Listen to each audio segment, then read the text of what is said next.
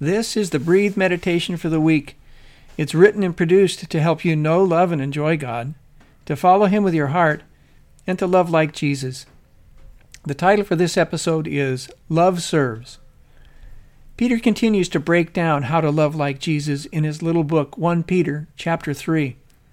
Once again, Peter filters what he writes, surely inspired by the Holy Spirit. He writes through his personal circuitous journey.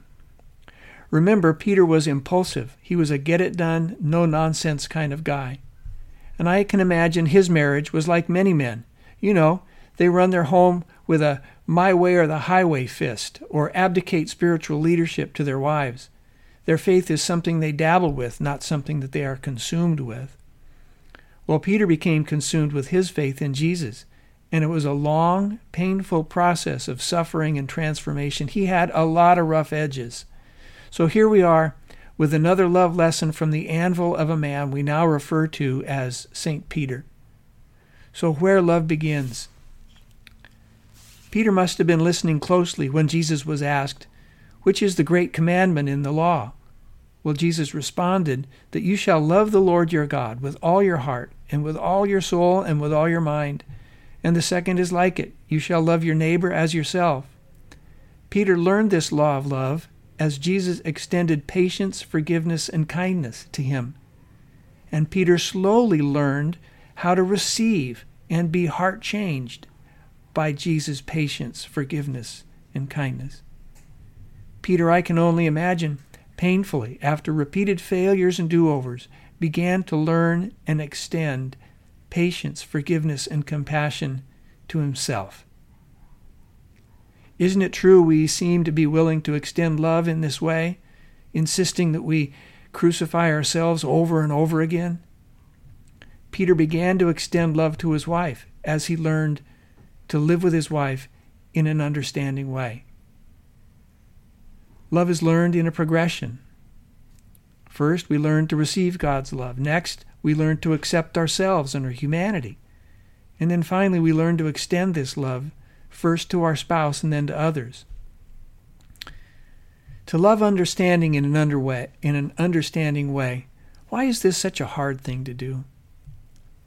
Well, the truth is, if we cannot love our wives like Jesus, we do not know how to love. We live with others in an understanding way because God lives with us in an understanding way. Here's what living with someone in this way means it means you accept them as they are. Not tolerate, but full acceptance. Embrace their difference. Living with someone in an understanding way means that you remember your wedding vows. For better or for worse, I take you to be my beloved. In sickness and in health, to love, cherish, and till parted by death. And then we live with one another in an understanding way by remembering it is a partnership, not a benevolent dictatorship that we have. Extend love, receive love. We learn this law of love when we learn to receive love completely, and we learn to extend love and receive love. You see, don't you, that without God extending love to you, you would not have the opportunity to learn to receive. You see, by learning to extend it to ourselves, we know the muscle movement required to extend it to others. And so, we learn to love as we love God in return for loving us as we are, not as we should be. We learn to love ourselves by extending forgiveness quickly and being patient in our progress or our lack of it. And we learn to love others only if we have learned to love God and ourselves. You see, we are the aroma of Christ.